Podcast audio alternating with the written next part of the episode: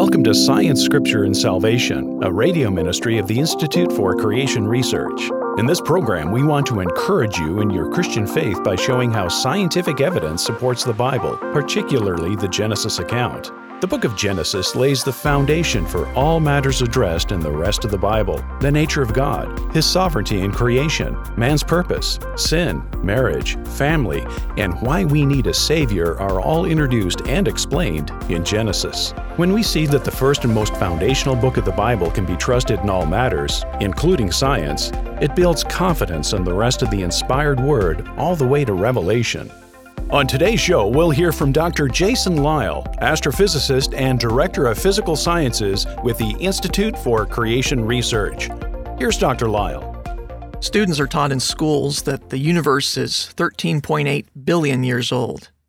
And of course, that's a problem for those who read the Bible and see that the Bible teaches an age that's much less than that. But what I want to talk about today is that many lines of evidence confirm that the universe is, in fact, thousands of years old that the biblical timescale really is true. First of all, it's clear that the Bible does teach what we might call a young universe. That's a universe that's that's only 6,000 years old, which is actually quite old, but it's much younger than the billions of years that we're taught to believe. The Bible makes it clear that God created in six days. Those are Earth rotation days, each bounded by an evening and a morning, and that human beings were made on the sixth day. And we know from those genealogies that some people like to read before they go to bed, and so and so beget so and so.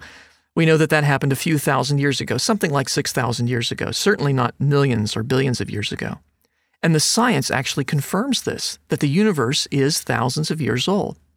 In our own solar system, there's much evidence for this. Consider the planet Jupiter. Jupiter, which is an enormous ball of gas, 10 times the diameter of the Earth, it actually emits twice as much energy as it receives from the sun. So it gets one unit of energy, it gives away two. Gets one unit, gives away two. It's therefore obviously losing energy, like a battery running down. Now, Jupiter's an awfully big battery, and it can run down for thousands of years, and it's not a problem. But if Jupiter really were 4.5 billion years old, as the secularists believe, then why has it not totally run out of energy by now? Why does it still have that internal heat? The problem is even worse for the planet Neptune, which gives off 2.6 to 2.7 times as much energy as it receives from the Sun. Now, how can it be losing energy like that for 4.5 billion years? It ought to be an icicle by now. It should have run out of that internal heat, but it still has it. Magnetic fields are an indication of recent creation. The Earth has a magnetic field. It's caused by electrical current in Earth's core, in fact, you can make a, a magnet by taking a coil of wire and touching it to the ends of a battery. The Earth's magnetic field is similar to that.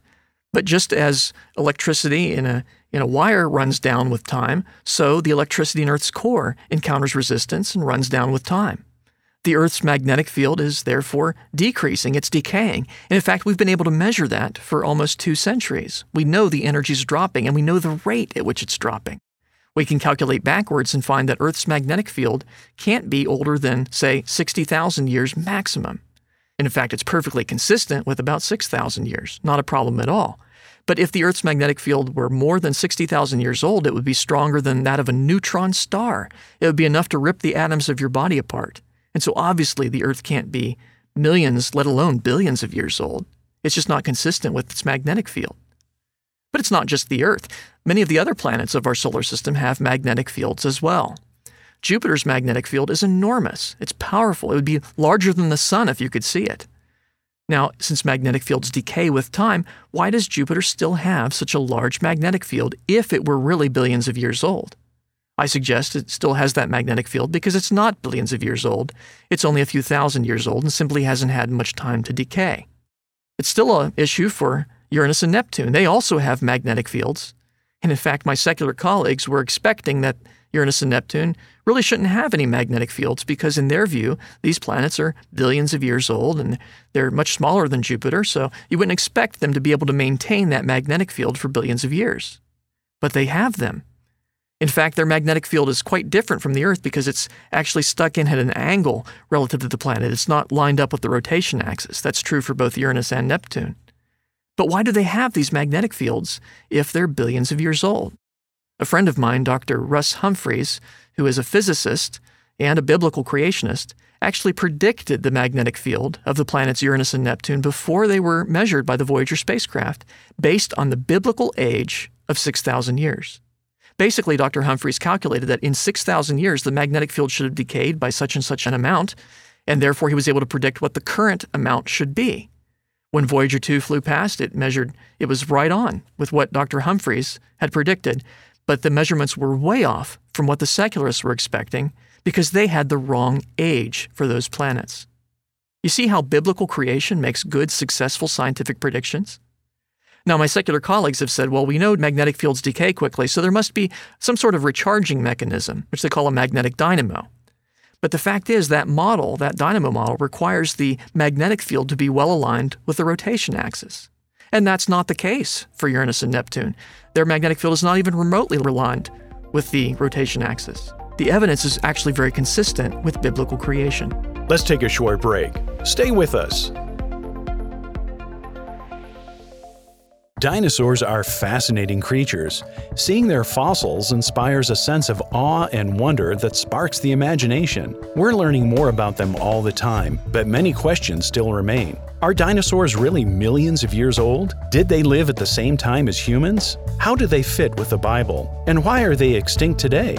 The Institute for Creation Research addresses these questions and more in their full color and easy to read book, Guide to Dinosaurs. Guide to Dinosaurs delves into the history of dinosaurs, fossil discoveries, dinosaur kinds, and what the Bible has to say about these mysterious creatures. It serves as a helpful resource for parents and kids alike. Order your copy of Guide to Dinosaurs from the Institute for Creation Research by calling 800 628 7640 or visiting icr.org. That's 800 628 7640 or visiting icr.org.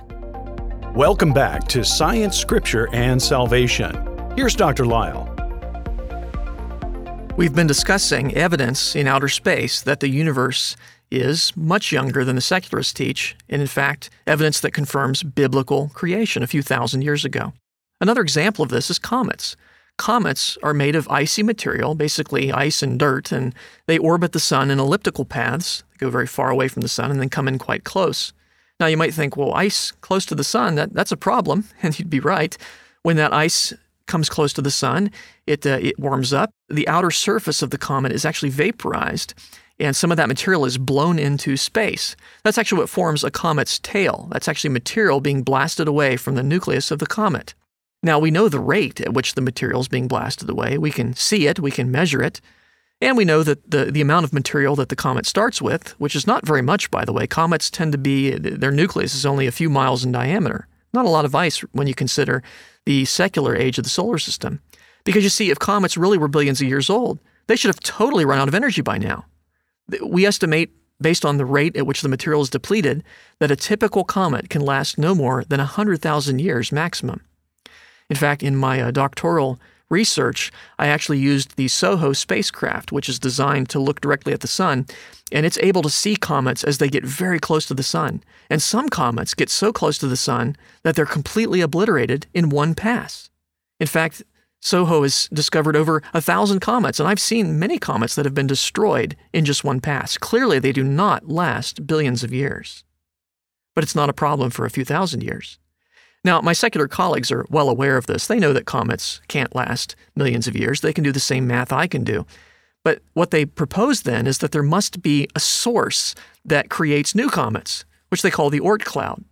The idea is that beyond the farthest planets, out beyond where we can detect them, that there are billions of potential comets, billions of, of balls of ice that are sort of orbiting the sun spherically, where they never come close. And then every now and then one of these is dislodged and falls into the inner solar system to become a brand new comet. So the idea is as old comets are depleted, new ones replace them. That's pretty clever. But of course, there's no evidence for an Oort cloud.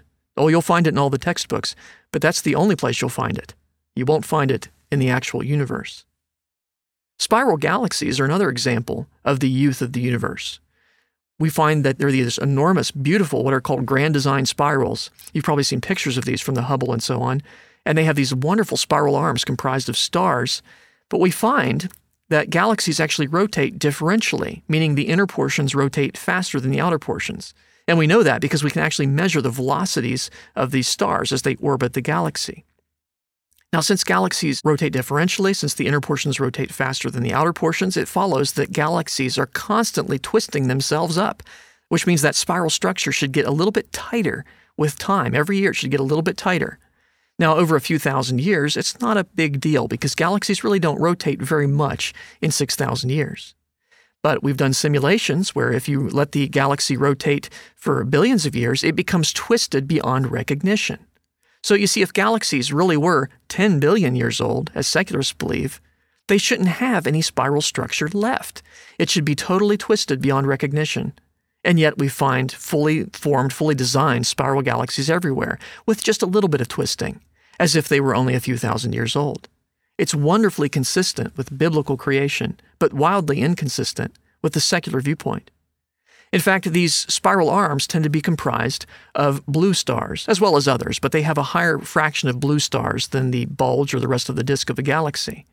Now, the interesting thing about blue stars is that they are the brightest, most luminous, most fuel expending stars in the universe. They tend to be the most massive as well, which means they have the most fuel available, but they use that fuel at an alarming rate. They're kind of like the SUV of the star world. They have a big gas tank, but they get very poor gas mileage, which means they can't go very far in time. Blue stars just can't last billions of years, and yet we find them everywhere. We find them in all these different spiral galaxies. Even my secular colleagues will agree that some of the hottest, bluest stars can't last more than a few 10 million years or so. It's perfectly consistent with biblical creation, but if the universe were billions of years old, why do we still have blue stars? Now, my secular colleagues have said, well, obviously, blue stars must have formed recently. There's no way they can last billions of years. And so they say stars must form spontaneously from nebula as gas collapses in on itself. But when was the last time you saw gas collapse in on itself? Gas tends to expand in fact, you probably didn't hold your breath when you uh, got up this morning, just assuming that all the air would go to one corner of the room. No, you assumed that the air would spread out as it has in the past. That's what gas tends to do. And so we think it's very unlikely that stars can spontaneously form by gas just sort of collapsing in and falling in on itself. No, gas tends to expand in space. Now, once God makes the star, once God collapses the gas, its own gravity will continue to hold it in that shape. But to get a star to form, we think is very problematic. Thank you for joining us on Science, Scripture, and Salvation, a radio ministry of the Institute for Creation Research. That's all the time we have for our program today, but we would love to connect with you through our website at icr.org. For over 45 years, ICR has equipped believers with evidence of the Bible's accuracy and authority by showing how science supports the Genesis creation account. Our scientists research the evidence for creation and communicate their findings through books, articles, DVD series, and conferences. Please visit our website at icr.org for more information about the latest scientific discoveries, to subscribe to our free magazine and devotional, and to locate our next creation conference at a venue near you. All of this and more at icr.org. If you've enjoyed this podcast, subscribe to Science, Scripture, and Salvation on iTunes. Also, do us a favor and rate and review the show so that more listeners can find us. Thanks for listening, and God bless.